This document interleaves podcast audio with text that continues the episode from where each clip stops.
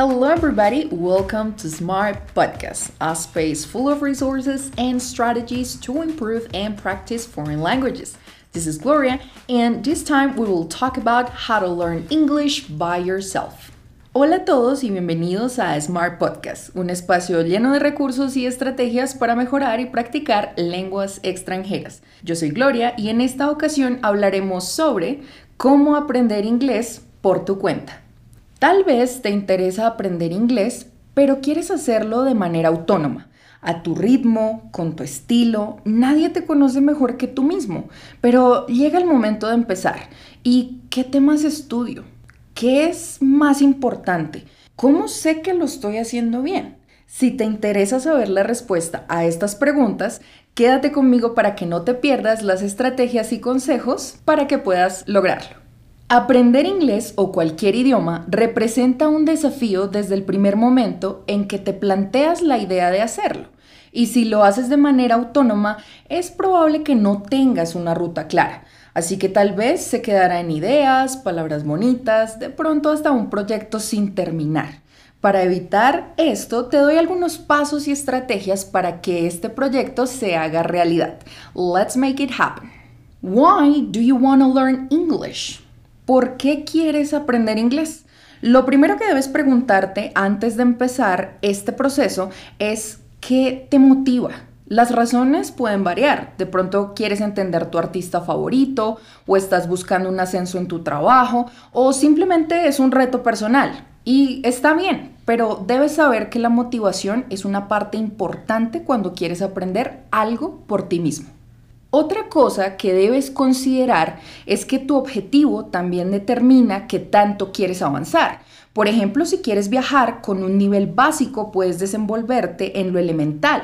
Me refiero a llamadas, el aeropuerto, un restaurante, ir de compras, escenas típicas cuando viajas. Pero si tu objetivo es hacer un estudio superior en otro país, un posgrado, tal vez una maestría, migrar, conseguir una residencia, tu nivel debe ser avanzado o por lo menos intermedio.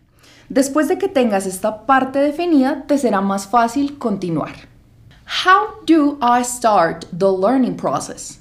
¿Cómo empiezo el proceso de aprendizaje? Debes empezar por establecer un itinerario.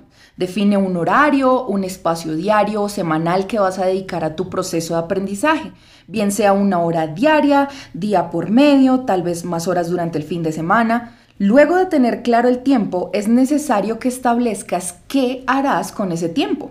Decide qué actividades vas a desarrollar en esos espacios. Puede ser gramática, grammar, escucha, listening, lectura, reading, escritura, writing o habla, speaking. Si te parece una buena opción, puedes practicar una habilidad de estas cada día para que no sea algo monótono. Know your basic concepts. Conoce los conceptos básicos. Es importante que sepas que al aprender un nuevo idioma debes tener conocimiento de tu lengua materna. La lengua materna es en pocas palabras la primera lengua que aprendiste. Por ejemplo, si estás escuchando este podcast sin ningún problema, lo más probable es que tu primer idioma sea el español. Tu primer idioma es el inicio, es donde tu cerebro acomodó un idioma por primera vez, así que siempre será importante, pues es el que dominas y que te ayudará a lo largo del proceso de añadir un nuevo idioma a tu mente. Por esto, si tienes claros algunos conceptos básicos como verbo, sujeto, pronombre, adjetivo, adverbio, artículo, por mencionar algunos, te aseguro que aprender un segundo idioma por tu cuenta te será muchísimo más fácil. Use all resources you have. Usa todos los recursos a tu alcance.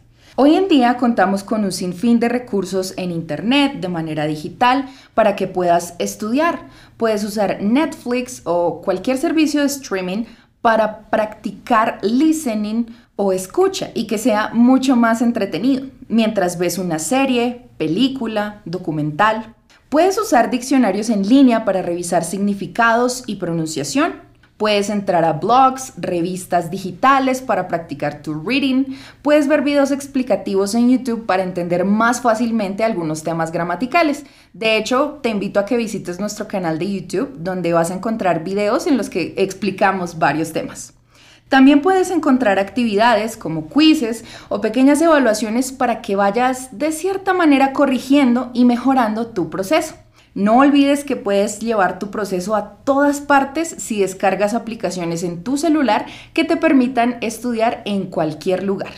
Crucial and extremely useful topics. Temas cruciales y extremadamente útiles. Si necesitas ayuda para empezar tu proceso de aprendizaje de otro idioma, aquí te doy 7 temas que son fundamentales. Primero, los 100 verbos más usados en el idioma. Segundo, los pronombres personales.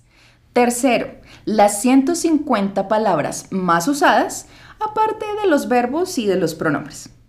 Siguiente, 20 expresiones comunes de uso frecuente. Presente, pasado y futuro en su forma simple, los conectores y las preposiciones y un tip extra es que puedes aprender dichos o malas palabras. Listen to other learners' experiences.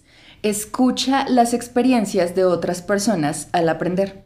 Te cuento que cuando estaba aún en la universidad me daba cuenta que mis resultados en escritura y en habla eran muy bajos a comparación de otras habilidades como mi escucha o lectura. Me di cuenta que comprendía muy bien, pero necesitaba mejorar mi producción, es decir, la información que salía de mí, la que yo producía.